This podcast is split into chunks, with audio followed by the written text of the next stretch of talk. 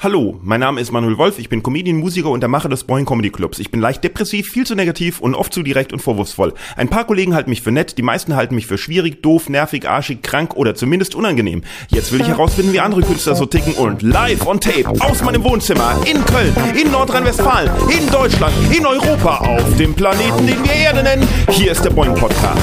So, also im Moment dieser Aufnahme ist noch nicht ganz klar, wie es jetzt in äh, Deutschland weitergeht weitergehen wird, Lockdown, Lockdown Light, was weiß ich, wie es mit der Kulturszene weitergehen wird. Aber es ist äh, klar, dass in den nächsten Minuten es wohl entscheiden wird, werden wird und ähm, ja die Kulturtreibenden und Gastronomen ähm, vor der äh, kompletten Existenzauflösung stehen, wenn da nicht irgendwelche Hilfen vom Staat kommen. Heißt nicht, dass die Maßnahmen nicht nötig sind. Äh, ich kann mir vorstellen, dass die dringend nötig sind, aber man hat ja auch im März gesehen, wie die Hilfen vom Staat so gerade mal überhaupt nicht funktioniert haben und wie unwichtig die Kulturszene, die riesige Kulturszene von allen Parteien äh, gehalten wurde, äh, wie wir unseren Comedy Club äh, zumachen mussten und man dann Hilfe kriegt für laufende Kosten und man doch keine laufenden Kosten hat, wenn man keine Shows hat. Ähm, oh, bis zu bis zu Aussagen, man solle doch einfach mit erleichterter Zugang zu Hartz IV und so ein äh, Blödsinn. Deswegen bin ich sehr gespannt und aufgeregt, wie das jetzt äh, weitergehen wird und ähm, auch ziemlich äh, sauer, aber äh, das Wichtigste ist trotzdem, dass wir irgendwie alle gesund da durchkommen und äh, deswegen äh, bin ich halt weiterhin am überlegen, was man da alles machen kann. Äh, und bleibt ja nichts anderes übrig, als irgendwie weitermachen. Es ist nur so traurig, dass es, es gibt ja noch viele Künstler und sowas, denen es noch bedeut, bedeutend schlechter äh, geht, die einfach, die, die, die überhaupt nicht mehr äh, wissen, was sie jetzt machen sollen, die äh, keinerlei Möglichkeit haben, sich künstlerisch äh, zu äußern. Und das ist ihr Leben, das ist es sind Künstler, es sind nicht Leute, die einfach so, also ich meine, vielleicht noch nicht mal, also nicht mal alle finden irgendwie einen anderen Job, aber vielleicht selbst wenn sie einen anderen Job finden, das ist nicht ihr Job, man kann nicht, also das ist Ach, es ist einfach schwer. Und eigentlich wollte ich äh, wollte ich heute in der Einleitung ähm, äh, drüber erzählen über eine wahnsinnige lustige äh, YouTube äh, Kommentarkritik über einen Auftritt, den ich von mir gekriegt habe, den man die man sehen kann auf Manuel Wolf Comedy auf auf YouTube oder uiuiui7 youtube.com slash uiuiui7 über diese äh, Erdogan äh, Macron-Scheiße, äh, dass äh, das eigentlich äh, gar nicht geht, äh, gar nicht geht, einen laizistischen äh, Staat äh, zu äh, kritisieren und es umzudrehen und äh, äh, plötzlich äh, nicht mehr. Das Schlimme ist, dass jemand im Kopf abgehackt äh, wird, sondern dass Macron äh, Cartoons verteidigt und äh, und, und da nicht äh, sich mehr Widerstand gegen Erdogan und seine äh, Verbrecherbande ähm, regt und über den äh, Anschlag auf das Robert Koch Institut und ähm, über eine Ein-Sterne-Rezession, die ich bei Google bekommen habe. Aber äh, das verschiebe ich wohl alles auf äh, nächste Woche. Oh, oh. aber hallo erstmal. Äh, schön, dass ihr wieder dabei seid liebe Boingonauten hier beim Boing Podcast. Heute habe ich einen sehr interessanten Gast. Es ist Maren Fleschenberg. Maren Fleschenberg ist Producerin bei Sträter, der Show mit Thorsten Sträter und auch äh, Stand-up-Comedian-Newcomerin sozusagen. Also ähm, es war ein super tolles Gespräch, das äh, schon vor ein paar Wochen äh, stattfand. Da wussten wir noch nicht die Bedrohlichkeit der Lage, aber trotzdem ein ähm, sehr schönes Gespräch. Ach so, und übrigens, falls ihr äh, Bock habt, am Dienstag, den 3. November ist ja die US-Wahl und die verrückte US-Wahl, die zeigen wird, ob die Welt noch ein Stückchen schlechter wird oder vielleicht sogar ein bisschen besser. Und äh, hey, da habe ich mir gedacht, da mache ich ein Online-Zoom-Event, dass 100 Leute äh, zusammen sich das anschauen können, wenn wir doch eh irgendwo irgendwie nur zu Hause sitzen dürfen. Um, auf Englisch natürlich, äh, zusammen mit der English Comedy Night Cologne und dem Boeing Comedy Club könnt ihr auf äh, Facebook, facebook.com slash Boeing Comedy zum Beispiel oder slash Boeing Podcast oder halt English Comedy Night Cologne äh, Karten erwerben, um dann äh, die Nacht durch mit uns zusammen die Wahlergebnisse anschauen, wie sie reinkommen. Das wird ein tierisch, tierischer Spaß, glaube ich. Also ein schrecklicher Spaß auch, aber ein tierischer Spaß. So, bevor wir anfangen, kommen wir noch zu der bezahlten Werbung. Werbung, Werbung, die bezahlte Werbung. Hey, äh, Comedy Workshops beziehungsweise Comedy Coaching und jetzt vor allen Dingen sehr interessant Online Coaching. Mm, ich habe hier mal ein paar Kritiken über einen Comedy Coach. Danke nochmal für den Workshop, das war wirklich großartig. Oder in sehr angenehmer und kompetenter Arbeitsatmosphäre habe ich viel gelernt und Spaß gehabt. Praxisorientiert wurde, wurde unter Manuels erfahrener Leitung an konkreten Nummern gearbeitet und ich habe super konkrete Verbesserungen und Joke-Ideen für meinen Act mitnehmen können. Absolut empfehlenswert. Ich fand das Seminar sehr gut. Oder äh, du bist ein sehr guter Coach, besonders wie offen und aufmerksam du bist, wie du auf jeden persönlich eingehst, dass du immer gute Ideen zur Verbesserung hast und dass man sich bei dir gut fühlt.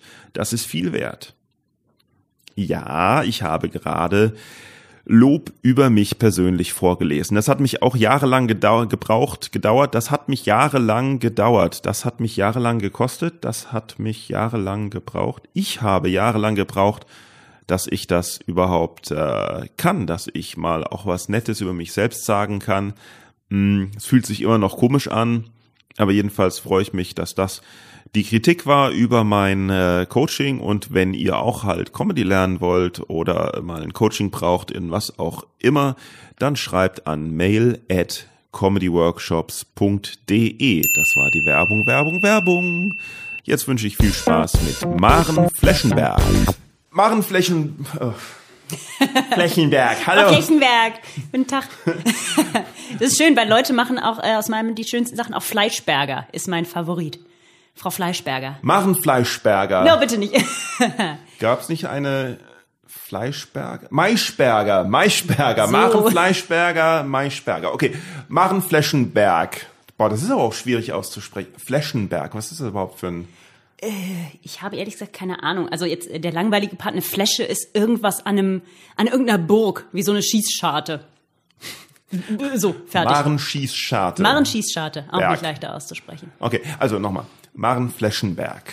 Dir ist bewusst, dass ich dich alles fragen darf und du alles sagen darfst. Das ist mir bewusst. Dir ist auch bewusst, dass du alles fragen darfst und ich alles sagen darf. Jawohl.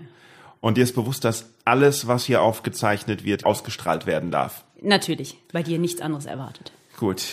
Wir beide sind heute hier, um herauszufinden, ähm, was du überhaupt machst und wieso du mich noch nicht reich und berühmt gemacht hast. Okay. Fangen wir mit ersterem an.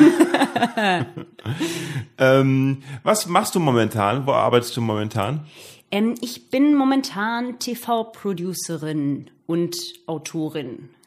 Producerin und Autorin. Genau. Aha, aha. Und was produced und autorst du? Äh, Im Moment produce Familien ich, im Brennpunkt. Äh, nee, da bin ich zum Glück immer drum rumgekommen, um Sendungen, die ich selbst jetzt nicht so mag. Ähm, ich produziere mit dem lieben Thorsten Sträter zusammen die ARD-Sendung Sträter. Okay, und was heißt denn Producerin im Gegensatz zu Produzent? Das ist auch das jetzt, das ist der deutsche Markt, was ich jetzt beschreibe. Mhm. Producer, man ist quasi, du bist inhaltlich dafür verantwortlich, dass das Ding nachher läuft. Also dem Sender gegenüber, du koordinierst die ganzen Inhalte, äh, schreibst Abläufe, sorgst dafür, dass die Moderationsbücher stehen.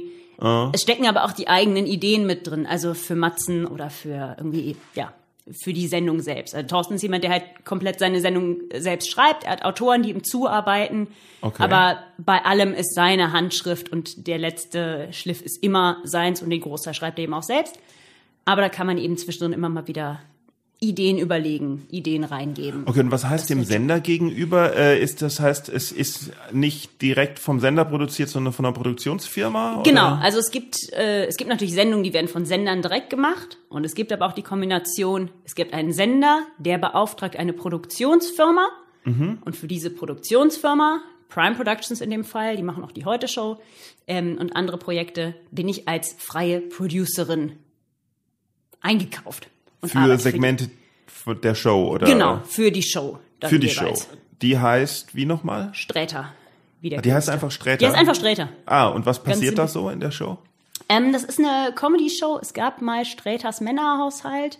Die ich Ja, damals das hab als- ich mal im Genau, die habe ich als gesehen, Redakteurin äh, betreut. Das ist eine ähnliche Struktur. Wir sind natürlich dadurch, dass wir jetzt in der ARD sind, nicht mehr mit diesem Ruhrgebietsfokus, Mhm. sondern natürlich deutschlandweit größer, drehen jetzt statt in Oberhausen, in Köln in einem Studio. Ähm, aber die Grundstruktur ist erstmal noch ähnlich. Also eine Show von 45 Minuten. Und es dürfen nur Männer sprechen. Äh, Nee, tatsächlich nicht. Also wir achten tatsächlich jetzt auch drauf, dass wir 50-50 bei den Gästen haben. Also ein, Mann, ein Männergast, ein Frauengast, ähm, weil man tatsächlich leicht reinrutscht zu sagen, ach, wen haben wir denn hier gerade bei Comedy, wie es ja leider ist, ach ja, nehmen wir da die zwei Männer. Und sich da eigentlich mal bewusst ein bisschen umzugucken und zu sagen, hm, wen gibt's denn da noch auch auf der Frauenseite, ähm, ist mir persönlich sehr wichtig und das konnten wir bisher auch so umsetzen. Ah ja. Ja, also ich meine, da ich ja so weder auf der Frauen- noch auf der Männerseite äh, so gespannt, was wurde. jetzt kommt. Das würde mich sowieso mal interessieren, wie, wie ausgewählt wird, wer denn jetzt ins Fernsehen kommt und wer nicht. Weil ähm, jetzt nichts gegen deine Sendung, die habe ich ja noch nicht gesehen.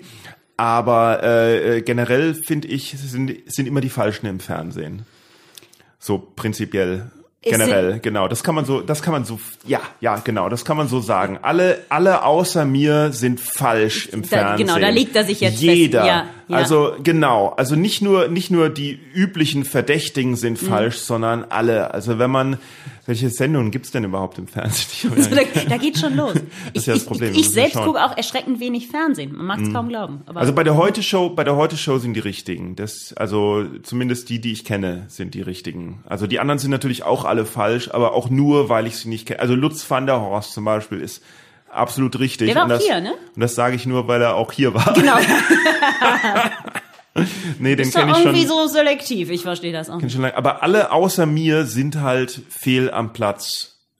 Nicht nur im, im, im Comedy-Bereich oder im, im Fer generell. Generell auf der Welt sind alle Mhm. An irgendeiner außer Stelle ist dieses Gespräch gekippt. Ich, Gefühl, ich habe zehn Minuten geschlafen, irgendwas nicht mitbekommen. komplett.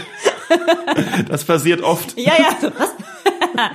Das passiert oft auch, dass ich so manchmal so relativ fröhlich und, und gut gelaunt bin und dann nur irgendwas sage und die Stimmung komplett kippt und ich wieder äh, äh, Sachen durch die Gegend schmeißen möchte und mir den Kopf in die Wand äh, rammen möchte und irgendwie irgendwas irgendwas los ist und man sich gar nicht mehr gar nicht mehr äh, dran festmachen kann, wo das jetzt plötzlich dran lag.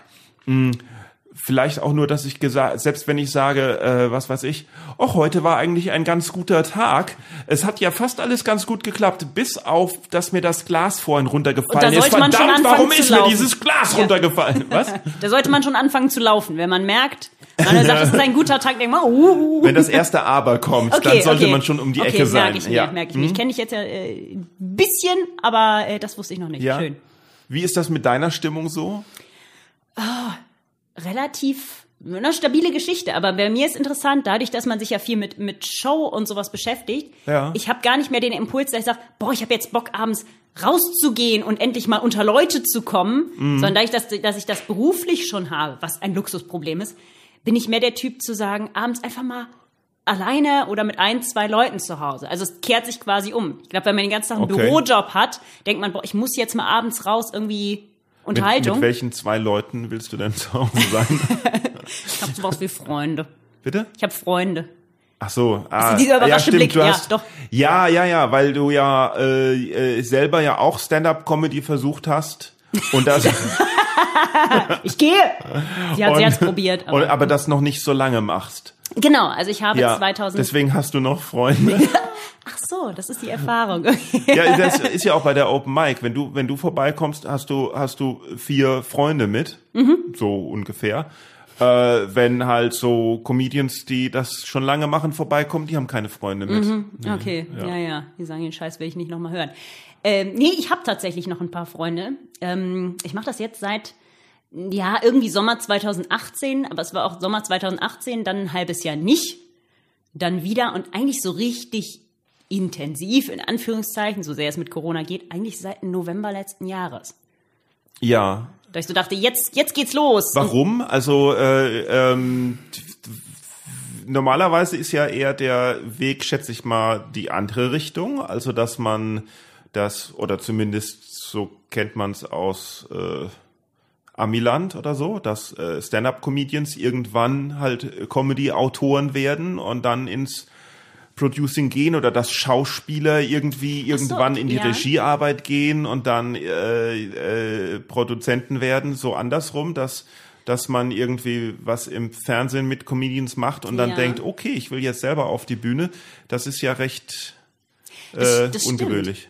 Das stimmt, tatsächlich dieses auf die Bühne gehen. Also ich bin äh, ein altes äh, Schultheater, Chor, sonst was Kind. Also immer wenn es da auf die Bühne ging, immer top.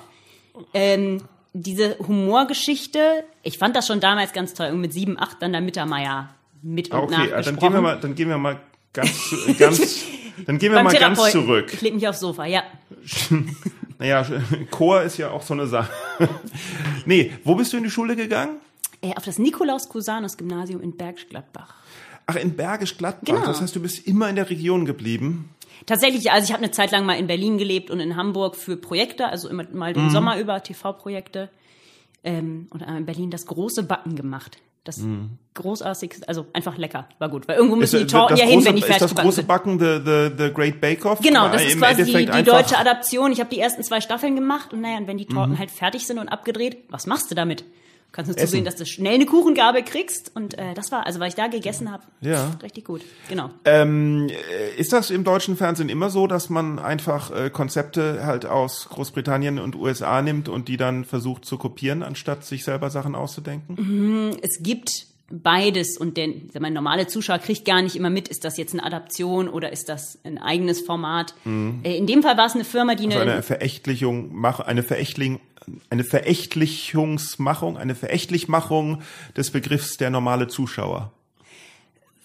nee, es muss aber für der Zuschauer muss unterhalten werden und der Zuschauer ist der, für den man es macht. Ob das jetzt, ob er nur unterhalten ist, weil das Format aus Deutschland ist oder aus Korea, schmälert ja die Unterhaltung erstmal nicht. Ist es eine gute Sendung? Ist eine gute Sendung. Ja, nur meistens ist es ja so, dass es dann nicht so eine gute Sendung ist wie das Original. Ja, ja, was natürlich manchmal an, an deutschen Übersetzungen liegt oder an Moderatoren, die da nicht, nicht so sind wie das, was man aus dem Original kennt. Oder an den Producern. Auch das, wie schön, unsere Sendung ist ein Original. Schwanger.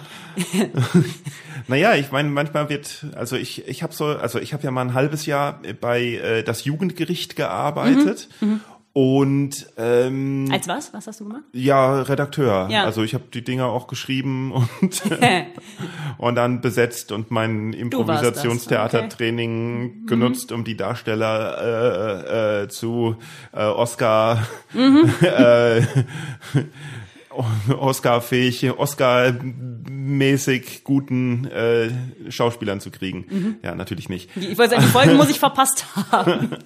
Ja, äh, also ich habe sowohl in einem halben Jahr habe ich sowohl die ähm, meistgeschaute als auch die am wenigsten geschaute Folge geschrieben. cool.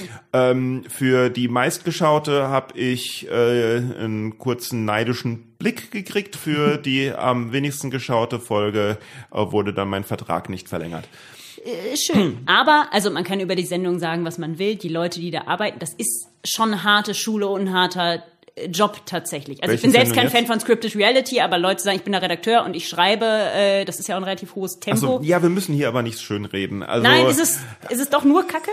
Also was ich so Naja. über Ecken mitbekomme, wo ich zumindest, ich möchte dir ein, dich ein bisschen ermutigen sagen, es ist ja doch auch ein, also ein, Es war ein schon- anstrengender Job. Natürlich, es war ein sehr anstrengender Job. Nur was ich fand, war, dass einem Großteil der Leute, die da, also nicht allen, aber einem Großteil der Leute, die da gearbeitet haben, tatsächlich nicht bewusst war, wie beschissen das Endprodukt jetzt tatsächlich Mm, okay. ist. Ja, sie haben alle, sie, sie haben alle gedacht, sie, also niemand hat, ge, niemand war sich bewusst, dass er etwas äh, moralisch fragwürdiges macht, sondern wir alle, oh, ich mache irgendwas mit Medien, ich bin so geil, ich bin Medienfuzzi. Und äh, gleichzeitig äh, war eine Einstellung gegenüber dem dem Publikum, dem Zuschauer, dass das doch dumme Idioten sind, die das schauen und äh, für die es halt äh, extra dumm gemacht werden muss, diese Sendung, damit sie es verstehen und damit sie es schauen. Und gleichzeitig haben dann die Chefs vom Dienst und äh, die, die äh, Firmenoberen halt gedacht, sie wüssten, was der Zuschauer will und warum. Äh, Immer, wenn ich es in Frage gestellt habe, warum? Ja, weil das halt so ist. Na, und dann, äh, wenn, wenn ich gemeint habe, was ist aber, wenn man es mal einfach nicht dumm machen würde? Ja, das würden die dann nicht schauen. Ne? Und, und aber ohne, dass da irgendwelche äh, Statistiken oder so in was ähm, ähm, gestellt äh, währenddessen waren, waren sie der Überzeugung, dass halt irgendetwas so und so sein muss. Also es war überhaupt keine Bereitschaft da, irgendwas mal auszuprobieren, weil so haben sie es gelernt, so muss es halt sein. Gleichzeitig hat zu der Zeit, gab es zu der Zeit auf Pro 7, ähm, also ist, auf, auf Sat 1 gab es ja auch so Gerichtssendungen, und auf Pro 7 gab es diese Heimwerkersendung mit äh, Sonja Krause. Ja? Ja, ja. Kannst dich noch dran erinnern? Ja, wo ja, halt ja, so, ja. Das war jetzt nicht unbedingt äh, äh, das Gelbe vom Ei, aber sie haben niemanden für blöd gekauft, sie haben sich nicht über irgendwelche Assis lustig gemacht, Mhm. sie haben nicht nach unten geschlagen, kein gar nichts, sondern sie haben halt einfach bisschen spaßig äh, Heimwerker gemacht und das hatte eine super Quote für Mhm. für Pro 7 damals im Vergleich. Das haben die aber nicht gesehen, dass es also so auch geht, ne? Mhm. sondern einfach halt komplett so ihre Schiene und so und so denke ich mir ist das bei bei äh, halt deutschen Formaten ähm, aus dem Englischen auch. Ähm, ich nehme mal als Beispiel gerne zum Beispiel äh, Freischnauze oder Freischnauze Ja. XXL, was so eine Impro-Theatersendung war, äh, die von zuerst von Dirk Bach moderiert wurde Genau, ja. und dann weiß ich nicht mehr. Ich kann ich dir nicht mehr sagen, aber, aber auch wechselnder Cast immer, ne? Immer andere.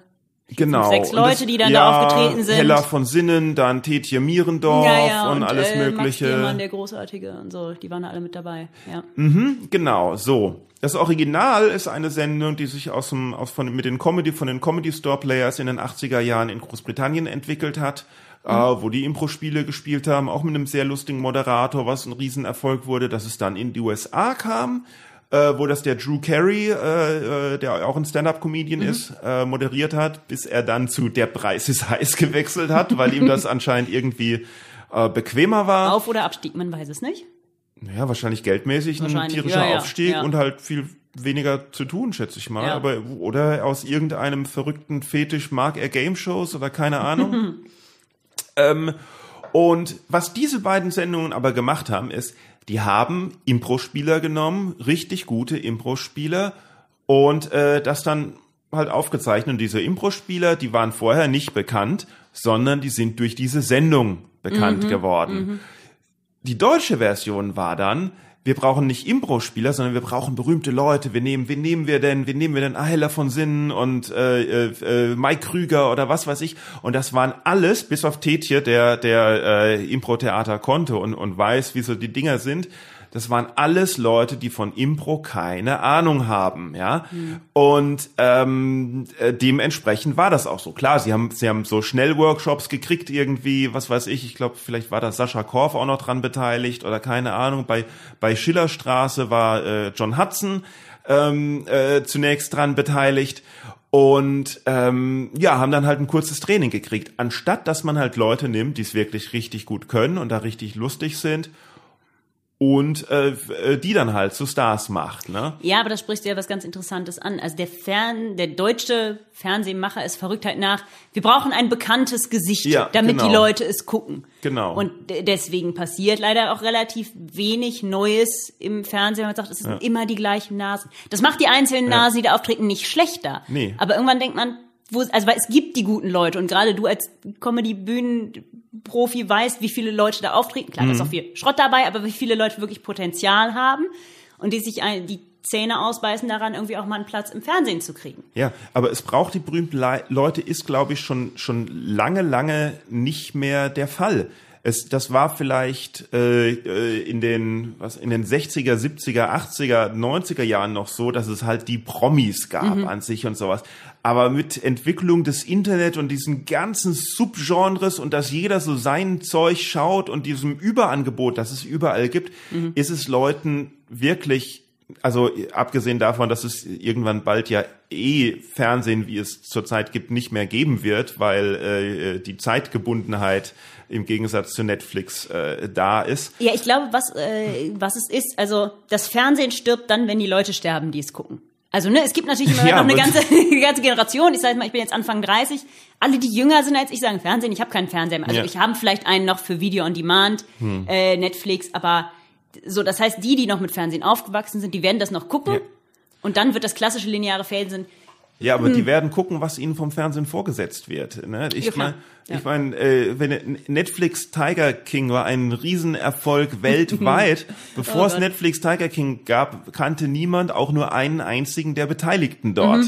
Mhm. Ne? Mhm. Also es Und man ist, würde sie auch ganz schnell gerne wieder vergessen. Das ja, ist das Ding. Das kann wir jetzt einfach nur so. Das kann wir jetzt nur einfach Kopf so in den Fritteuse stecken, um das einfach löschen, auf Null zurücksetzen. So. Meine Güte. Bei Schillerstraße waren ein paar Impro-Spieler da dabei, wie, wie Lisa Feller zum Beispiel nee, oder gut, so. Und, und Ralf Schmitz, der von Springmäusen kommt. Ralf Schmitz, ne? genau, ja, ja. Der hat's richtig gelernt. Ja, ja, aber ähm, ja, trotzdem ist natürlich, trotzdem wollten sie immer halt Namen haben, so. Und dann habe ich mir, äh, äh, habe ich mal so, so einen Ausschnitt gesehen, wo dann halt irgendwie Helmut Zerlett, der Musiker von mhm. Harald Schmidt, mhm. äh, war da als Gast und hat, weil, ne, ich hat dann ja auch irgendwie, ist ein guter Musiker, klar, mhm. guter Bandleader, kann gut spielen, aber ist kein Impro-Theater-Player, ne? Mhm. Und dann haben sie zusammen ein Lied halt improvisiert und er hat da am Klavier so ein bisschen was gespielt und die Schauspieler haben so ein bisschen was gesungen. Und die, die Schauspieler, die außerdem weder Impro-Spieler noch, noch Sänger, Sänger waren. waren. Und es war einfach fürchterlich. Und vor allen Dingen ist es, ist es dann halt ein Schlag ins Gesicht für, wenn jemand halt aus dem Impro-Theater kommt als Musiker und, und äh, gerade seine Magisterarbeit über Musik im Klar, Improvisationstheater ja. äh, geschrieben hat und bei den deutschen und europäischen Theatersportmeisterschaften dann gespielt hat und äh, für Workshops, also mhm. zu, zu der Zeit für Workshops im, im, in ganz Europa für, für Impro-Theatergruppen gebucht wird, um denen beizubringen, wie man Musik im Impro-Theater macht. Mhm. Und dann ist im Fernsehen, sind dann die da, die es überhaupt nicht können und trotzdem denken die Leute, ach krass, aus dem Stegreif, das ist ja lustig. Ne? Mhm. Und das nervt dann natürlich schon. Ja, ja, verstehe ich. Mhm. Wenn man sich natürlich mit den Nasen äh, vergleicht, ist es sowieso immer schwierig. Und wir wissen aber, es sind nicht immer nur die Talentiertesten im Fernsehen. Ja, es, ja. auch, es, sind aber auch nicht immer nur die talentiertesten Musiker berühmt, sondern nee, nee, sowieso nicht. das berühmte Gesamtpaket und natürlich einfach äh, Fürsprecher und wer ja. kennt dich spielt einfach so viel mit rein, als was kannst du? Ist komisch, dass ich da jetzt drauf gekommen bin, weil die Frage war ja eigentlich, wo bist du zur Schule gegangen? Nikolaus Klutanos Gymnasium, genau, ja. ja aber, aber eins möchte ich noch dazu sagen. ähm, noch eine Sache bei Freischnauze zum Beispiel, also bei dem ähm, Whose Line Is It Anyway heißt, heißt, heißt es auf Englisch. Und die haben mhm. das dort immer so gemacht. Sie haben, also das man muss das Konzept kurz erklären. Es sind, es sind halt vier äh, Spieler, die ähm, die Impro-Games spielen. Also die, die kurze Szenen improvisieren und äh, da werden ihnen halt vom, vom Spielleiter bestimmte Schwierigkeiten in den Weg gelegt. Mhm. Aber einfach kurze Szenen, ohne Verkleidung, ohne alles, ohne irgendwie. Und ähm, die Tagline ist ähm, where uh, where everything is made up on the spot and the points don't matter. Mhm. Weil im Prinzip spielen diese vier Spieler ja auch gegeneinander. Der, der äh, Moderator verteilt Punkte und am Ende hat einer gewonnen. Mhm. Die Sache ist aber die, äh, die Punkte sind komplett, die Punkte an sich sind auch ein Gag. Also die Punkte sollten auch ein Gag sein, sind komplett beliebig. Der mhm. Moderator kann irgendwie sagen, ja, weil dein Socken in dieser einen Szene so, so gut drangekommen ist, gebe ich dir 100 Punkte. Und was weiß ich, der, der Typ denkt, oh geil, ich krieg 100 Punkte und in der nächsten Runde ist aber die Mindest Punktzahl irgendwie 10.000 Punkte oder so irgendwas. So, also komplett irgendwie spielt überhaupt keine Rolle. Und der Punkt, warum sie das so gemacht haben, dass es keine Rolle spielt, ist, weil die immer für jede Folge vier Stunden aufgezeichnet haben, also Oh. vier Stunden Impro-Games Oh. und dann natürlich sich ausgewählt haben, hey, welche Impro-Games waren dann lustig Mhm. und dafür dann eine halbe Stunde zusammengeschnitten. Also welche waren richtig, richtig lustig. Ja, ja, und da ist natürlich dann auch die Stunde, Auswahl. Genau, zusammengeschnitten haben. Und am Ende heißt es dann einfach, der und der hat gewonnen und jeder fragt sich ja, wieso denn jetzt? Ja, weil es völlig egal ist, Ja, weil es ja. bei einer Panel-Show nicht drum geht, wer wirklich gewinnt, sondern um die Unterhaltung. Ja. So. Und geht ja auch gar nicht mehr. Bei vier Stunden Aufzeichnung, halbe Stunde senden, stimmt ja kein Punkt mehr. Nee. An keiner Stelle. Abs- Ja. es wurde auch nie zusammengerechnet, wer am. Ende wie irgendwie was hat. Und bei der deutschen äh, Version, äh, abgesehen davon, dass die nicht eine halbe Stunde gedauert hat, sondern eine Dreiviertelstunde, weil im Deutschen alles irgendwie so ein bisschen langsamer geht und alles immer erklärt werden muss, anstatt einfach gemacht werden muss. Und sie haben auch nicht viel mehr aufgezeichnet als die Dreiviertelstunde, weil es kostet ja Geld. Also das ist jetzt meine Inter ist, ist jetzt mein, meine Vermutung, weil Ich es war nie vor ja Ort, Geld. kann ich nicht beurteilen. Aber jedenfalls halt halt kürzer und dann immer so versuchen fair zu sein mit den Punkten und sowas und das ist so ach. Ja, das ist natürlich immer beliebt, dieser Satz, äh, die Sendung muss auf irgendwas hinlaufen. Also, dass Mhm. man sagt, es muss am Ende der große Sieger verkündet werden, damit die Leute auch dranbleiben. ja Ich- auch wieder ich- völlig Ich fände so schön, wenn die Sendung gegriffen. einfach äh, so gut ist, dass man halt so einfach dran bleibt. Vielleicht ist das naiv gedacht, keine Ahnung, aber in meiner jugendlichen Vorstellung denke ich, hey, wenn die Sendung unterhält, muss ich doch nicht erst denken, oh Gott, ich bleib jetzt dran, damit ich am Ende es endlich weiß. aber vielleicht ist ja was dran ich meine alle haben so dieses Schlag den Rab so in die in die in den Himmel gelobt so endlich mal wieder ein tolles Konzept das Fernsehen wird Sendung war. gerettet Also ich, ich mochte die, die Spielideen, mochte ich sehr. Es war Ich natürlich denke ewig mir- lang. Also, was, wann, wann geht es? 20.15 Uhr geht's los und um 1 Uhr hat dann irgendeiner, hat dann einer gewonnen. Und ich denk so, es interessiert mich, also bleibe ich, ist das so, dass man dran bleibt, weil man wissen will, wer am Ende gewinnt? Weil mich interessiert's null, ob jetzt Normale oder Stefan Raab im, in irgendeinem, was weiß ich, Tischtennisball pusten, das sich über drei, vier, über pro Game über 45 Minuten zieht gewinnt und, und so seriös gemacht wird. Aber anscheinend habe ich da, habe ich das nicht, habe ich es nicht gerafft. Ich war der Einzige wohl, der es nicht gerafft hat, aber mich hat das sowas von angelangweilt immer. Es kommt so ein bisschen drauf an. Ich, erinnere mich an einen Kandidaten, der hat sich immer so selbst angefeuert. Immer so, come on, come on, du kannst das, come on. Und der ging einem irgendwann so auf den Sack, dass, weil normalerweise hat man gedacht, Ja. komm, der Normalo soll gewinnen, weil Raab, Ja. ne, so. Ähm, und der war, ist einem aber so auf den Sack gegangen, dass sich alle einig waren, auf gar keinen Fall darf der gewinnen. Ich weiß schon gar nicht mehr, wie es ausging, aber das hatte ich zum ersten Mal gedacht, Echt? du gehst mir so auf den Zeiger, bitte einfach, einfach verlieren. Aber ich fürchte, er hat gewonnen. Aber Raab ist doch genauso irgendwie, der ist doch auch viel zu ehrgeizig bei, bei, was weiß ich, bei Dreirad-Wettrennen Ja, oder aber so. wie wär's. Ich denn so, ist das nicht, so, ist das nicht scheißegal? So, es ist ein Dreirad, auf dem ihr hier in einem Parcours fahrt und 900.000 Deutsche schauen zu. Ich verstehe es nicht. Äh, es wäre ziemlich langweilig, wenn es ihm egal wäre. Würde er sagen, ja komm. pff. Also diese, Ja, dieser ich- Ehrgeiz und auch diese, dieses Nachfragen, wie sind nochmal die Regeln und hat der nicht irgendwie da jetzt, ist der übergetreten oder so, das macht's ja aus.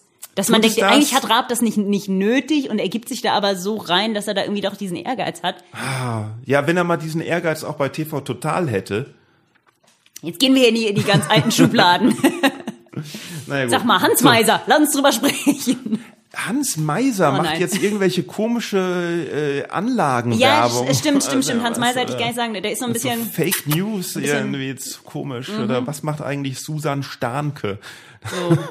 nee, wo bist du jetzt zur Schule gegangen? In Bergisch Gladbach. So. Genau. Und dann hast du dich mit sieben Jahren schon für äh, Mittermeier interessiert. Genau, ich habe bei meinem Onkel die CD von Sept gefunden. Oder vielleicht war ich auch, ich glaube 98 oder 97, 98 oder so. Hm. Ähm, Das ist wahrscheinlich so, wie ich halt Otto dann cool fand, fandst du halt die Genau. Generation drauf.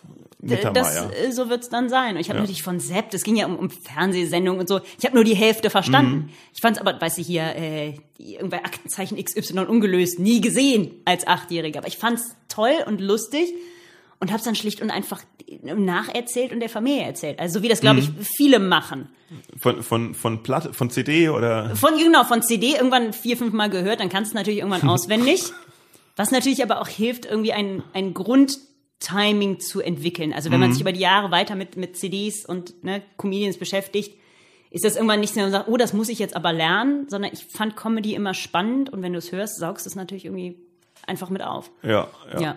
Und äh, bist du freiwillig in den Schulchor gegangen oder war Äh, das so ein... tatsächlich ja. Echt? Der war cool. Also wir haben wirklich coole Sachen gemacht. Es gab den Chor, dann gab es nochmal einen kleineren Auswahlchor, mit dem wir nochmal besondere Sachen machen konnten. Äh, wir haben äh, Rammstein gesungen, wir Oh. haben hier Aha, Take on Me, einen guten, coolen Lehrer. Take on Me kann man frühestens nach dem Stimmbruch singen, weil man davor gar nicht Ja, die Range stimmt. hat. Das stimmt. ich konnte es. Äh, Achso, ich darf ja gar nicht mein singen. Stimmbruch war äh, völlig unauffällig. Ähm, Ja, mein, da hilft ja, aber, aber Chor hilft ja auch dabei. Also äh, mein Vater war ja Musiklehrer Mhm. und deswegen hatte ich gar keine äh, Wahl, als Okay. in den Chor zu gehen, weil er war ja Musiklehrer an derselben Schule wie Mhm. ich. Hat auch den Chor geleitet oder? Ja. Also Aha. es gab, es gab einen Unterstufen, einen Mittelstufen und einen Oberstufenchor und er hat den Oberstufenchor geleitet. Mhm. Oder? Ja, doch. Genau. Und er hat immer gesagt, äh, oder das hieß es immer, oder das war immer das, äh, das es heißt, wenn man, wenn man halt seine Stimme halt trainiert, ist auch das, also generell immer trainiert, ist halt auch erstmal atmen äh, besser und alles sei besser, durch Mhm. Ja, die auch, Welt auch, gehen. auch tiefer atmen. Genau, so, durch die Welt gehen sei besser, alles, man sei ein besserer Mensch und so. Absolut. und der Stimmbruch sei nicht so schlimm. Und ich denk so, Das weiß ich nicht. ist es denn, so- ist es denn wirklich so, dass Stimmbruch also wirklich so schlimm ist? Ja, meine, es gehört halt dann bei euch Kerlen dazu. Ja, ne? Also man muss es jetzt ja auch nicht, ist jetzt ein komplett anderes Fass, aber diese ganzen Körper verändert sich, man muss es jetzt auch nicht mehr aufbußen, als es es jetzt, Also, Frauen haben auch Stimmbruch, es fällt nur nicht so ja, auf. ja, richtig, Also, aber äh, was für ein Thema drum gemacht wird und dann äh, Männer Stimmbruch, Ja, äh, ja. Frauen kriegen ihre Tage. Ja, natürlich, alle. Macht's doch einfach. Außer sie gehen in den Chor. Das Außer- hat natürlich, so, das, dann, das dann war natürlich menstruiert so, man erst mit 22. Was? gar nicht mehr. Also Gar man kann so. man kann's aus, man, man kann sich aussuchen, Erklärt wann so man, vieles. vor allen Dingen wann. Man darf, kann sich im Kalender den Termin, au- man kann quasi sich nach seinen Terminen richten. Dr. Wolf, ich bin so froh, dass ich hier bin. nee, also es war, es war halt so in der Schule auch, äh, Chor ist natürlich immer ein Prestigeobjekt der, der Musiklehrer und der normale Schüler, der normale Zuschauer, äh, möchte ja nicht in den Chor, weil Chor ist ja eigentlich irgendwie uncool, weißt du, so eine extra So richtig, AG. Eigentlich ja, so möchte cool man, ist es nicht. Ja, man möchte, man möchte doch an der, an der Eiche vorm Schulhof rumhängen und irgendwie mit dem Rauchen anfangen oder so, ne? Mhm, Heimlich. Man möchte doch nicht in den Schulchor gehen, um auch noch außerhalb der normalen Schulzeit sich in der Schule aufzuhalten und dann irgendwie auch noch die Schule irgendwie repräsentieren und sowas. Das machen doch nur Streber. Das steht, das steht und fällt mit dem Lehrer und mit wem man auch da ist und natürlich auch mit den Liedern. Ja gut, aber das ich ist so. gut. Das ist so, ja. kann nichts gegen sagen, leider. Ich, ich, ich meine, ich bin mit dem Schulchor nach USA und und und Aha. äh, Großbritannien gefahren. Also natürlich war es super ja. irgendwie. Wir haben wir haben für den einen Trip durften wir eine Woche früher halt in die in die Ferien gehen. Also weil Ja. weil da die Reise schon losging. Ja. Also Wir haben es also nur das- bis, nur bis Berlin geschafft und haben dann in einem Restaurant gesungen und wurden dann gebeten aufzuhören. Das war, das war nicht der eigentliche Auftritt, wir waren einen Tag was habt danach. ihr denn da, habt ihr Rammstein gesungen. ja, wahrscheinlich ja, aber halt ungefragt. Und dann, so die Stimmung war gut, wurden wir doch äh, gebeten aufzuhören. Der Auftritt am nächsten Tag war aber gut.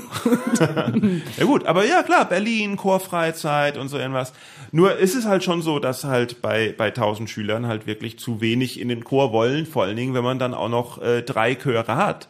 Und mein Vater hat halt immer auf dem äh, ist da eine Fliege reingeflogen. Eine Fliege in meinem. Also eine Fliege ist in in äh, ne, nimm ist gut, das ist äh, äh, Chitin oder I. Ha, nein, du hast jetzt gerade tatsächlich die Nein, Fliege gegessen. ich habe hier auf Boden geschnipst. Ach so, also in, in deinen, also für die Leute, die hier gerade nicht per Livestream-Kamera dabei sind, eine Fliege ist in äh, deinen Drink äh, Meine Apfelsaftschorle ohne Lass es richtig knallen, ohne Kohlensäure. ohne Kohlensäure. also, Also, um einfach nicht hier ins also Mikrofon. Apfelsaft verdünnt mit Wasser. Ich bin so hart. Das ist der Hammer. Ich hätte dir auch einen Apfel geben können. Zieh dir den Saft selbst raus. Das sagst du jetzt. Geil. Na gut, nee, ich meinte, der, der war im Gang, halt im, im, im, im Gang immer in der im, im, in den Schulgängen in der Pause ist er halt rumgelungert wie so ein wie so ein äh, Wolf, Was und hat dann äh, Kinder angesprochen. also der Hagenwolf.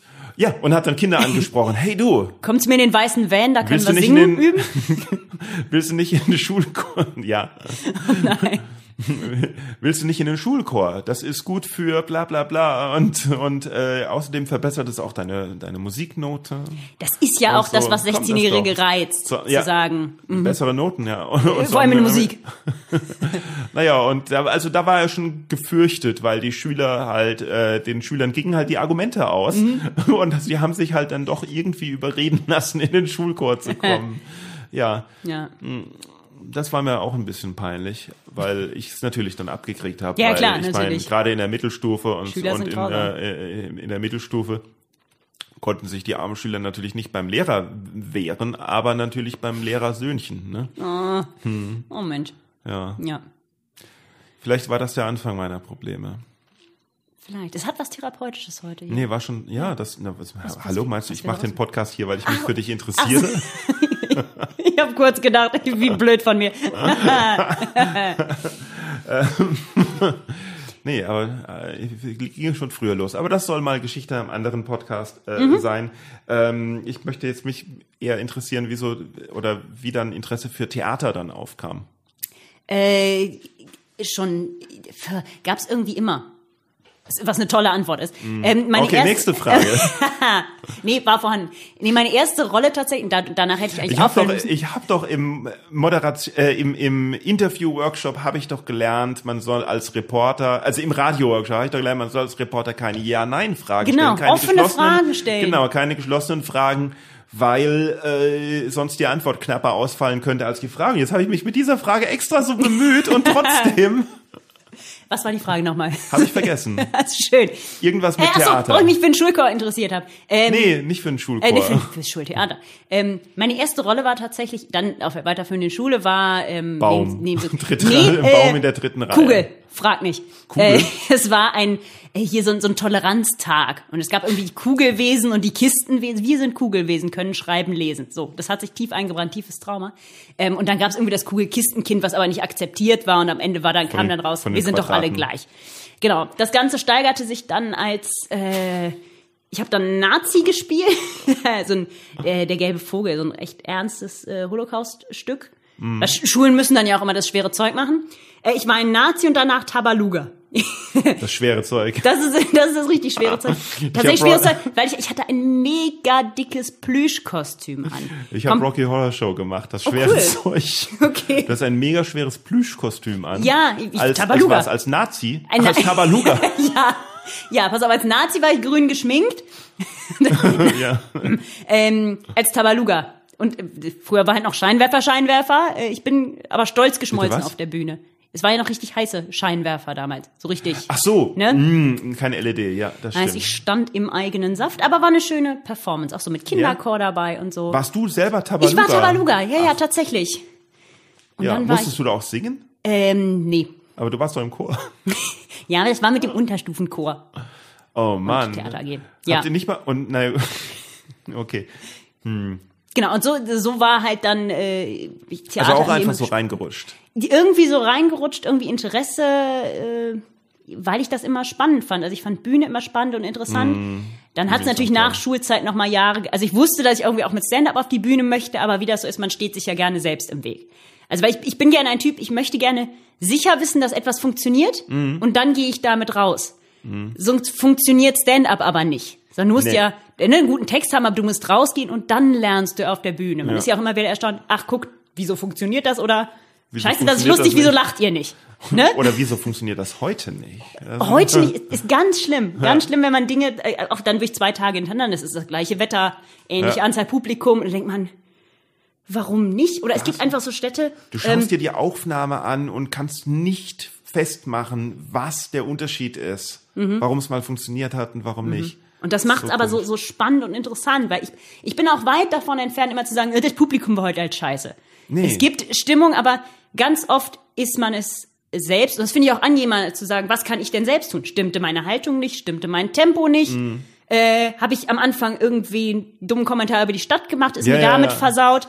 Das gibt mir persönlich mehr, in Anführungszeichen, Kontrolle, als wenn ich immer sage, nee, die Leute waren doof. Nee, ich find's cool, wenn man es rausfindet, aber es ist tatsächlich unmöglich, es immer rauszufinden. Manchmal steht Ja. man echt da und denkt so, ich, ich komme nicht drauf. Mhm. Ich weiß nicht, was habe ich falsch gemacht. Und äh, es aber andersrum als dem Publikum die Schuld geben, ähm, passiert es auch oft, dass man dann halt einen guten Auftritt hatte und dann aber nicht sagt, ja, ich war ganz gut heute, habe ich echt gut gemacht, sondern sagt, ja, das Publikum war auch super. Mhm. Aber das ist so dann der, ja. der, der eigene Selbstkritiker, der ja immer in jeder Richtung ja. weiß, ähm, wie, er es einem vermiesen kann. Ja. Und dann gibt's interessanterweise Städte, die immer funktionieren. Zum Beispiel, ich trete auch ab und an bei, bei Poetry Slams auf, einfach weil ich gesagt habe, ich möchte Bühnenerfahrung in jeglicher Richtung. Auch mit lustigen Texten. Da verzieht jemand das Gesicht. Ich, nein, das, das war, ich habe das Gesicht nur verzogen, weil ich wusste, dass äh, niemand sieht, dass ich jetzt das Gesicht verziehe, außer du. außer ich Aber natürlich hast du es hast du's zum Thema gebracht. Poetry Slam ist doch super, natürlich. ich glaube ihm kein Wort. Ähm, ich, ich mag die Art der Leute, was ich halt nicht, ich kann nicht immer Wettbewerb haben. Gerade wenn verschiedene Texte ja. aus verschiedenen Genres zusammenkommen, sagt man, was willst du denn die jetzt vergleichen? Das ich geht mir ganz mehr ein bisschen auf den Sack. Was ich nur kurz erzählen also, wollte, ja. zum Beispiel, ich trete mit einem Slam wahnsinnig gerne in Kleve auf. Ich weiß nicht, was das ist, aber meine Sachen in Kleve funktionieren. Die sind da total nett und offen für und da kann ich super auch neue Sachen ausprobieren, weil ich sage, ich habe anscheinend Klever Humor. Keiner weiß warum, aber sowas ist halt angenehm. Wenn vorher schon weiß, okay, die Stadt ist, ist, ist safe und gut, äh, geht man natürlich auch mit einer anderen naja, Stimmung gut, so aber Auftritt das ist, Ja, rein. also das ist sicherlich vielleicht auch ein bisschen self-fulfilling prophecy und äh, ja, kann sein, ja. Äh, auch äh, Zufall zu einer gewissen Weise, weil ich meine, du bist mit der Anzahl der Auftritte in Kleve, auch wenn das 20, 30 40 äh, sein sollten. Da ist die Stadt äh, durch. Nicht, nicht Also im Grunde nach dem ersten. Nein, ich weiß gar nicht, wie groß Kleve ist. Entschuldigung. Nein, aber aber es ist ja natürlich, es ist es ist natürlich immer noch ein persönlicher Eindruck. Also du hast du hast mhm. zehn super Auftritte hintereinander in Kleve und äh, in in was weiß ich in Gütersloh hast du einen guten und neun schlechte und sowas. Das ist noch im statistischen Rahmen oder sowas. Aber trotzdem setzt sich für einen selbst dann natürlich der Eindruck fest. Okay, in Kleve ist immer super und in Gütersloh Gütersloh ist immer scheiße. Mhm. Ich weiß nicht, warum ich jetzt Gütersloh gesagt habe, aber nur ein, irgendwie ein Beispiel. Und mit der Einstellung geht man dann natürlich auch so ein bisschen rein. Das ja? stimmt natürlich, ja, ja. Und dann geht man natürlich mit einer gewissen Lockerheit rein, weil man denkt, hier läuft's eh und dann spielt man natürlich mhm. auch besser. Klar, ja, ja. Also ich habe zum Beispiel immer den Eindruck, dass wenn es mir so richtig, richtig, richtig, also ultra schlecht geht, stimmungsmäßig vor dem mhm. Auftritt, mhm. wenn ich wieder so einen Tag hatte, wo ich alles irgendwie ach, finde und denke mir, ich habe keinen Bock jetzt auf den, am liebsten gehe ich nach Hause und so, und dann wird der Auftritt super. Ach krass. Und wenn ich denke so, oh, das war doch eigentlich ein ganz schöner Tag heute, bin mal gespannt, wie jetzt der Auftritt wird. Und dann wird irgendwie, irgendwas passiert dann, um die Laune zu verderben. Okay. Ja. Komisch, Krass. ne? Nee, konnte ich bei mir noch nicht feststellen, aber dafür äh, reicht auch die, die Anzahl der Auftritte dafür noch nicht. Aber hm. äh, ich werde mal drauf achten, ob da hm. irgendwie, ja. Ja gut, aber was ich jetzt äh, äh, noch äh, mit, mit äh, Theater und Stand-up vergleichen wollte, ist, es ist halt, weil du meintest, so diesen, man möchte halt, dass es auf jeden Fall funktioniert. Mhm. Ähm, bei Stand-up-Comedy ist man halt auch ganz allein. Und bei Theater, das Schöne ist ja, dass das so ein Riesenkonstrukt ist aus einem, aus einem massigen Team, wo, wo, wo jeder Legostein irgendwie äh, mhm. passen und sitzen muss und man danach halt feiern kann, wie gut alles funktioniert hat. Mhm. Ne? Ja, vor allem auch jemand, der dir vielleicht noch das Stichwort gibt zu deinem, also man ist selten allein auf der Bühne, selbst wenn man jetzt eine Hauptrolle hat, also ja. Tabaluga, ich habe dann äh, Ebenezer Scrooge gespielt, hier Weihnachtsgeschichte, halt auch ein ein, was denn? Die Männerrollen. Ich kann das. Äh, der Nazi war auch ein Mann. Tabalu äh, genau, weil Tabaluga ist also eine Männerrolle, oder was? Tabaluga ist Weil's nicht so männlich wie Tabaluga. Hat ja auch einen riesen ich, Schwanz. Ich, ich, ne? dachte, ja, irgendwer ja. macht den Gag, genau. Ja. Ähm, nee, dann ist man natürlich, also als Hauptrolle im gewissen Fokus, du hast immer natürlich trotzdem ein Bett von Leuten um dich rum. Und du hast ja auch den Text du Wort für Wort Bett, geübt. Was hast du um dich ein rum? Ein Bett von Leuten. Also im Sinne von Oh, ein, ich, spre ich spreche hier in komplizierten Bildern. Ein Bett. Ein Bett also von im, ein, ein Bett im Sinne von, wo man sich entspannt reinsetzen kann, sagt, da sind noch Leute um mich rum, wir sind gemeinsam auf der Bühne. Wenn ich was vergesse, kennt der nächste neben ja, mir mein Stichwort. Genau. Also im Sinne einer gewissen Komfortzone und halt einfach mm. über ein halbes Jahr geprobt. Ja. Äh, Stand-up ist natürlich auch geprobt, mm. aber ich kann Sachen zu Hause noch so lustig finden ähm, ich habe mittlerweile auch durch, durch die Fernseher, ich habe ein Gefühl dafür, was, was kommt gut an und welche mhm. Gags sind vielleicht, kommen nicht so gut an, die ich natürlich trotzdem ausprobiere. Ähm, weil aber im trotzdem, Fernsehen streicht man das ja und deswegen geht man bei mir auf die Bühne, um den zu machen. ich habe all die, all die Gags, die ich nirgends unterbringen kann, sage ich, so, die bringe ich jetzt auf die Bühne. ähm, Die darf ich im Fernsehen nicht machen, nicht weil ich nicht dürfte, sondern weil sie einfach nicht lustig sind. Genau. Aber ich will sie machen. Gehe ich zum Genau, Manuel. deswegen gehe ich zum Manuel. Es hat bisher, es ist bis jetzt noch keinem aufgefallen. nee, ist an, weil ich schreibe äh, fürs TV, ich habe viel äh, Sketch-Comedy geschrieben. Mhm. So ein Minute oder zwei Minuten. Ähm, ist natürlich vom Gag-Prinzip ganz anders als Stand-up.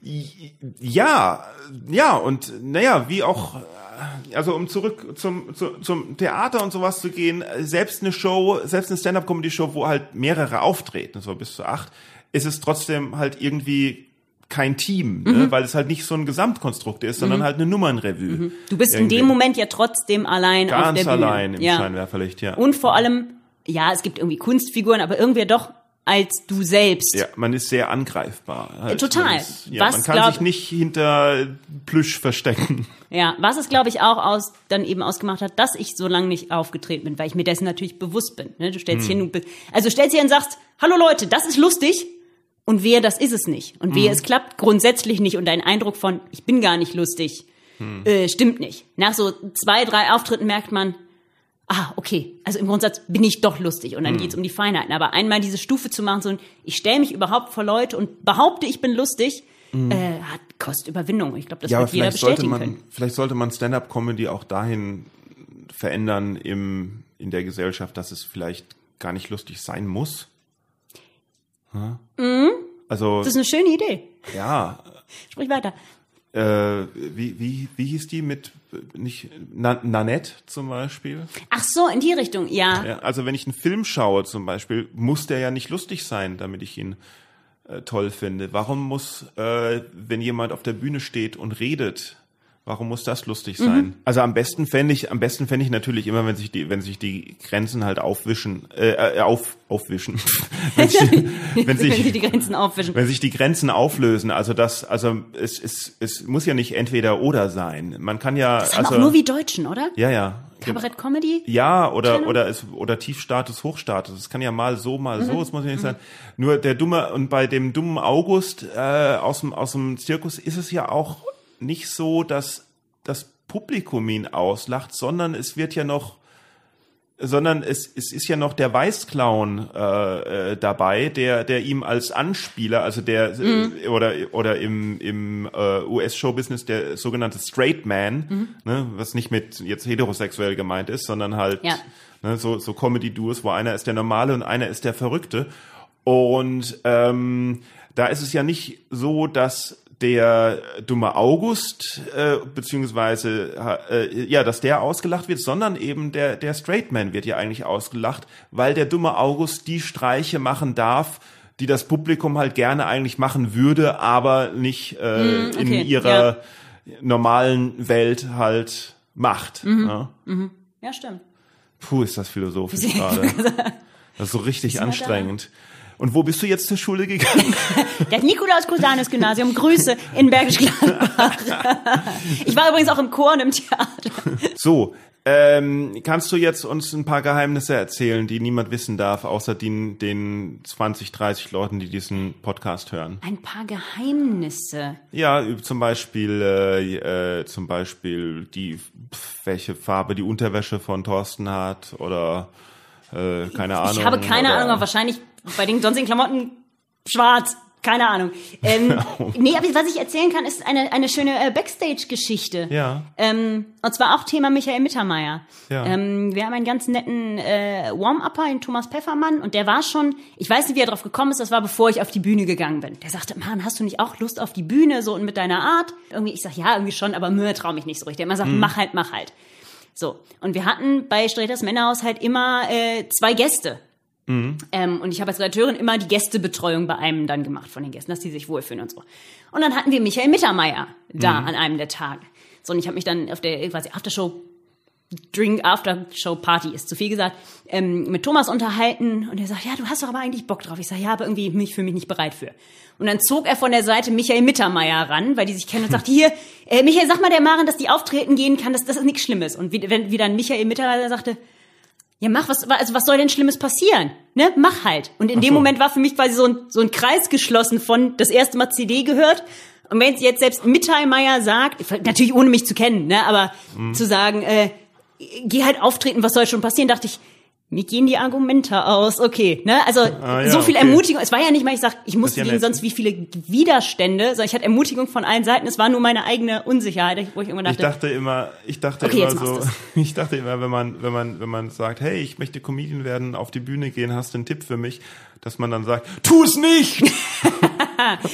also es kommt wahrscheinlich drauf an, ob man mit dem Ding, weil ich Geld verdienen kann oder nicht. Vielleicht kann Michael Mittermeier das ganz entspannt sagen, von dem läuft. Keine Ahnung, aber das war also auf jeden ich Fall. meine, sagen wir so, Michael Mittermeier muss ja auch schon lange nichts mehr machen eigentlich, ne? Ich äh, kenne den Kontostand nicht, aber der ist auf jeden Fall etabliert. Okay. Äh, es fuck. Ja. ja. Nee, aber das war halt richtig, richtig nett, wo ich einfach dachte, ach, wie schön, also was mir dann eben dieser Job wiederum auch für die Bühne ermöglicht hat, dass das so noch der, es war so der letzte Funken zu sagen, okay, jetzt probiere ich's und trete ich auf und gehe zur offenen Bühne. Und wo äh, war dein erster Auftritt? äh, bei der offenen Bühne Bergisch Land. In der, äh, was ist das, Klosterkirche Lennep. Kulturkirche Remscheid? Nee? Äh, genau, ja, ja, Remscheid. Äh, Wobei ich habe gehört, man darf äh, Lennep, muss man sagen, Remscheid. äh, Die wollen nicht als Remscheider bezeichnet werden. Ja. Wow, genau so. Und da sitzt man, da sitzt man da in seinem Penthouse in London und denkt so, who the fuck? Unsere zahlreichen Hörer Okay, in London in den Ja, Penthouse so, sagen. ach ja, das ist den Lennepern aber sehr wichtig, Ja. dass sie nicht als Remscheid Ja. bezeichnet werden. vielleicht will ich da ja Oh, noch mal hin. Ich möchte oh, nicht mit- das- mit- mit Fackeln und Mistgabeln vom Hof gejagt werden. Ungefähr genauso wichtig wie, wie äh, äh, Sizilianer sagen, nein, nein, nicht Italiener, Sizilianer. Ja. Oder irgendwie, was weiß ich, irgendjemand sagt, ich glaube, das war bei der englischen Comedy Show und ich habe eine gefragt, also das Publikum ist ja von überall her und ich habe Mhm. eine gefragt, wo ist sie her und sie sagt Macedonia und irgendjemand anderes, der dann wahrscheinlich aus äh, Griechenland kam hat oder, oder Türkei kam, hat gesagt North Macedonia. Oh, oh, oh. das wird politisch. ja, so ist das mit Lennep und äh, genau, wichtig. genau. Apropos men mentale Gesundheit, wie viele Leute, die im Fernsehen, wie viel Prozent der Leute, die im Fernsehen arbeiten, haben psychische Krankheiten? Andere Frage, wie viele Menschen, denen du täglich begegnest, haben mentale Krankheiten? Äh, prozentual weniger als in meinem Beruf, weil in meinem Beruf, glaube ich, sind es an die 100 Prozent. das stimmt. Das stimmt, man schließt sich ja selbst auch mit ein. Also ich in meinem Fall. Ähm, also ich glaube, dass, dass man nicht auf die Bühne geht, ähm, wenn man nicht zumindest einen gewissen Wunsch nach Kompensation hat, im Sinne von, von, von Aufmerksamkeit. Gut, ja. Was aber gar nicht, also zeig mir einen Menschen, der mental absolut gesund ist. Ich bin ja auch der Überzeugung, dass, dass viele, ne, also Leute gehen zum Therapeuten und auch, äh, ich, auch ich selbst kenne Therapeuten, weil ich es für sinnvoll halte, dass auch Leute mal, ne, dass man mal mit jemandem über seine Dinge Mhm. und Probleme spricht, dass die, die es am nötigsten haben, da gar nicht hingehen. Man geht auf die Bühne, weil man von seinen Eltern nicht genug geliebt wird. Nee, nee, wurde, das gar wurde. nicht. Wurde so gesagt. Ja. Nee, ähm, nee, das tatsächlich nicht. Also so hat das, äh, du kennst du Drew Portnoy? Den äh, ist, ein, ist ein Amerikaner, der in äh, oder Drew Bulkley heißt er ja Okay. jetzt. Äh, ein Amerikaner, der in Berlin lebt und dann äh, ihm zurückgezogen ist nach Portland, wo er herkommt und äh, dann er gemerkt hat, das ist ja noch mehr Hipster als Berlin und dann zurückgezogen ist. Aber, nee, nee, keine Ahnung, ich kenne die Geschichte nicht. Aber der ist bei mir in der English Comedy Night aufgetreten und hatte seine Familie mit und äh, er hat halt auch zwei Kinder und der, der Sohn äh, war da und nach der Show habe ich ihn so gefragt, habe ich den Sohn so gefragt, äh, na, möchtest du auch Comedian werden? Und er hat so gesagt, nee. Und ähm, dann hat Drew gesagt, äh, nein, das muss er nicht, weil äh, weil er von seinen Eltern äh, genug Liebe gekriegt hat. Ne? so Okay, nach ja, diesem nach diesem Motto. Nee, weil weil er von seinem Vater genug Liebe gekriegt hat. Und der Sohn sagt dann, ich dachte, du wärst mein Vater. Schön, ja. ja. Na gut, wie viel Prozent denn der Leute, die beim Fernsehen arbeiten, koksen? Wir haben ja kein Geld mehr. Mir wird immer gesagt, ich hätte in den 90ern da sein müssen. Da waren noch goldene Zeiten, ihr Privatjet zur Die Firmenfeier. richtigen und so. Leute haben noch Geld. Die richtigen Also ich Leute hab- haben noch Geld. Ähm, also äh, gekifft wird, das äh, kenne ich, aber das, Das ist ist ja, ja mittlerweile auch schon wird, ne? Das gehört Das ja ist ja, also die, das machen höchstens die, die Praktikanten und einfachen Redakteure. Aber die Chefs vom Dienst, also, also erzähl mir nichts, erzähl mir Weiß ich jetzt auch nicht. Nee, ich kenne es durch, durch alle möglichen, also gar nicht in der Firma, wo ich jetzt Wer bin. ist denn dein direkter Vorgesetzter? mein direkter Vorgesetzter, nee, äh, auf keinen Fall. nee, das ist tatsächlich, man möchte ja so Ich möchte, gerne ich, irgendwie ich was. möchte dir eine Falle stellen. ja, eine Falle. Ich kann ich aber gerade bei dem Projekt, wo ich jetzt bin, kann ich nicht. Also weder unsere äh, WDR-Redakteurin ist ganz toll, ähm, äh, Geschäftsführer von der Prime Productions, Georg Hirschberg, der ist natürlich auch, das ist jemand, der hat, weiß nicht wie viele Fernseh-Comedy-Preise mit der Heute-Show. Ja, ja, ne? Es sind nette Leute, was soll ich denn sagen? Und Leute, die Ahnung haben. Ähm, ich kann dir da leider nichts äh, Negatives sagen. Ja, na gut. Ja. Okay. Tut mir voll leid. Wieso schaut das öffentliche rechtliche, öffentlich-rechtliche Fernsehen auf Quote? Da fragst du mich was. Ja, ne? Wieso zeigen die Fußball? Wieso ist Fußball systemrelevante Grundversorgung und äh, äh, Theater ist nicht systemrelevant? Ja, Theater gibt's ja äh, wunderschöne Übertragungen bei Arte. Ja, nee, aber ich meine halt jetzt, gesehen. was, was Corona-Hilfen und sowas angeht und wo es dann hieß, okay, ihr müsst zumachen, aber. aber Ach so, im Sinne von, dass Bundesliga- Fußball laufen darf. Ja, ja. Ich stecke in dem Thema auch Fußball viel zu wenig drin. Ich habe jetzt nur am Rande mitbekommen, dass da wieder irgendwie voll besetzt war und ohne Masken. Nee, wo? Was? Nee. Ja, irgendwo. So, jetzt, äh, ne? Das ist der Teil der Info, den ich kenne. So Fake News, Halbwahrheiten. Ja, ach so, ja. Ne? Irgendein Fußballspiel, was wahrscheinlich, wenn das hier gesendet wird, auch schon wieder Wochen her ist. Ähm, nee, aber wo sich quasi auch Leute empört haben. Es ging ja schon los, dass Leute im Flugzeugend zusammensitzen dürfen. Warum nicht bei Veranstaltungen? Äh, jetzt irgendwie Fußball wieder so ein bisschen. Warum nicht bei Veranstaltungen? Ähm, Ich, ich, ich, ich finde es selbst bekackt. Also kann ich gar nicht anders sagen und muss aber auf der anderen Seite sagen, ich bin sehr dankbar für dann auch Veranstalter, auch in deine Richtung, die sagen, okay, wir machen trotzdem, wir finden eine andere Ja. Ähm, mit den Gegebenheiten, die wir halt nun mal und Regeln, die wir erfüllen müssen, machen wir es trotzdem und dann nicht den Kopf in den Sand zu stecken. Ja, aber ich hätte also ich hätte auch ohne Corona Karneval schon viel früher gecancelt. ja, aber aus persönlicher Abneigung. Aus persönlichen Gründen auch. Oder Bundesligaspiele. Ich meine, als die nur, als die nur samstags gespielt haben, und zwar samstags um 15 Uhr und um 18 Uhr die Sportschau kam, völlig okay. Aber als dann angefangen wurde mit freitagsabends noch ein Spiel und sonntags und jetzt dann plötzlich auch englische Woche und dann Champions League und Dienstag, Mittwoch und ich denke so, ja, aber, aber, aber das, man sieht jedes Mal einen Knick, wenn irgendein bekackte, in den Zuschauerzahlen, wenn irgendein beknacktes Fußballspiel Ach so, ist. ja, du- merkst natürlich sehr direkt. Fußball halt verbieten. Genau. ich glaube, ver- dass das das verbieten. Argument ist. Also einfach den DFB verbieten, damit äh, bei Boeing mehr Leute kommen. Ich Ja. glaube, das geht auf. Das Schreibt man ist doch Brief. ein Grund. Das ja, ist natürlich. doch ein Grund. So, ein, guck mal, was ko- so ein Fußball, so ein Fußball kostet doch nicht viel. Also der der Lederball, Sinne von das Material, der, das ja. Material, der Ball an sich. Dann gibt doch jedem Spieler einen Ball, dann müssen sie sich Dann nicht können sie zu Hause.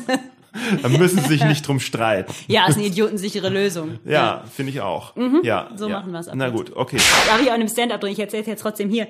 Ähm, absolut wahre Geschichte. Wenn das, kurze Hintergrund, Ist das hier, ist das hier die NDR 3 Talkshow, wo Comedians eingeladen werden? Um ihre ihr dann, eigenen Gags zu erzählen. Und ihr Set dann so erzählen, Ja. als sei es ein Gespräch? Wo ist hier? Deutsche Bahn, Deutsche Bahn, Facebook. Ähm, nee, ich, weil es eine e- echte Geschichte ist, kann ich dir erzählen. Äh, Hintergrundinfo, wenn es so heiß draußen ist, gehen beim Bäcker wohl die Brötchen nicht richtig auf. Ne? So, Wenn die die morgens da aufbacken, dann ja. so. So ist das irgendwie. Vor allen Dingen die Schoko. Ja, ach, deswegen haben den Sommer über die Schokocroissants so schlecht Es geschmeckt. erklärt so vieles. Ah. So, die Info fehlte mir aber noch, als ich eines Morgens, als es jetzt, wann war es, Juli oder so, so heiß war, ich gehe in meinen Bäcker. Ich sage, ja, ich hätte gern vier Brötchen. Dann sagt der Bäcker zu mir, ich gebe Ihnen fünf, weil Sie so hässlich sind. Ich so, was? Bitte was? Der braucht eine Sekunde, Totenstille Laden so, die Brötchen. Die Brötchen sind hässlich. So, danke, der Tag ist gelaufen. Ähm, das fand ich sehr schön. Äh, ich gehe da trotzdem weiter einkaufen. Weil mittlerweile sind die Brötchen und ich auch wieder äh, schöner. Ich frage mich, ob so ein gewiefter Bäcker jetzt nicht äh, diesen Spruch halt als ähm, als Anmachspruch äh, ständig verwenden wird. Einfach so, mal okay, ein paar, ja. einfach mal ein paar. Also ich meine, so ein Brötchen kann ja so der Bäcker mal loswerden. Einfach nur, wenn eine Frau, die ihm gefällt, halt reinkommt, dann bringt er genau diesen Spruch, weil wir haben das ja als Kinder in der Pubertät immer so gelernt. Ah. Wenn man jemand mag, dann ist man böse zu Genau. der Person, weil man seine seine Zuneigung nicht ausdrücken kann. So, das war die Folge. Ich hoffe, ihr hattet viel Spaß. Viele tolle weitere Folgen stehen in der Warteliste. Ich habe viele tolle äh, Gäste vor und es ist schön zu sehen, wie es immer mehr wird und auch wie euch der Podcast gefällt. Und ich freue mich natürlich immer über Feedback. Ich lese jedes Feedback. Deswegen, es kann gar nicht schaden, wenn man sich den Podcast anhört und er euch gefallen hat, auch mal zu schreiben, weil äh, das macht die Welt besser, wenn man einfach äh, mal auch ein bisschen Feedback gibt und ihr wisst, wo das geht auf boingpodcast.de, könnt ihr jede Episode kommentieren oder halt im Social Media Bereich Instagram, Facebook, äh, Twitter, Boing Comedy. Und wir haben jetzt auch ein äh, Instagram-Account und eine Facebook-Seite direkt speziell, speziell, speziell, speziell, spätzle, spätzle, speziell Special-Seite instagram.com slash boingpodcast und facebook.com slash boingpodcast. Wäre natürlich toll, wenn wir da ein Like und ein Abo kriegen. Und wenn ich wir sage, meine ich natürlich äh, mich. Ja, und wenn es euch nicht gefallen hat, äh, dann brauche ich euch nicht zu sagen, dass ihr euch meldet, weil dann meldet ihr euch sowieso, denn so ist diese Welt im Jahr 2020. Wenn man irgendwie was geboten bekommt, was einem nicht gefällt, dann wird sich's Maul aufgerissen. Aber wenn man was kriegt, was einem gefällt, dann kommt das große Schweigen. So, ich mache mich jetzt noch dran wieder an die Webseite boingpodcast.de, um endlich mal so diese Steady oder Patreon oder was weiß ich Dinger endlich mal an den Start zu kriegen, dass man irgendwie sich auch so für spezielle Boeing Podcast Fans die Specials äh, sichern kann und den Podcast hier irgendwie unterstützen kann. Wäre vielleicht gar nicht schlecht, so im nächsten Lockdown, wo ich dann schaue mal, wie es weitergeht.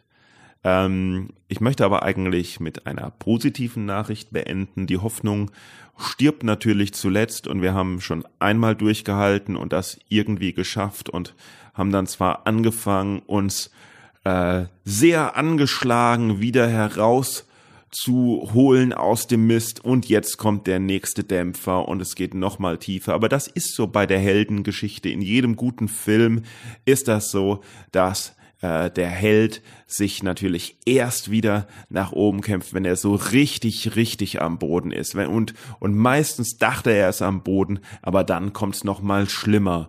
Und dann kommt's noch mal schlimmer. Und dann kommt's noch mal schlimmer. Und so wird die Spannung erzeugt. Und erst wenn er ganz unten ist, so richtig, richtig unten. Und dann noch mal eins weiter, weil der Kinozuschauer sich das nicht vorstellen konnte, dass es noch schlimmer wird und noch schlimmer wird. Dann kommt so langsam die Wende und das große Happy End. Und so wird das auch sein. Also gebt die Hoffnung nicht auf. Ne? Wir haben da im März, waren wir da noch lange nicht am Ende. Es wird alles noch viel schlimmer. Juhu, es wird wieder besser werden. So, bis bald.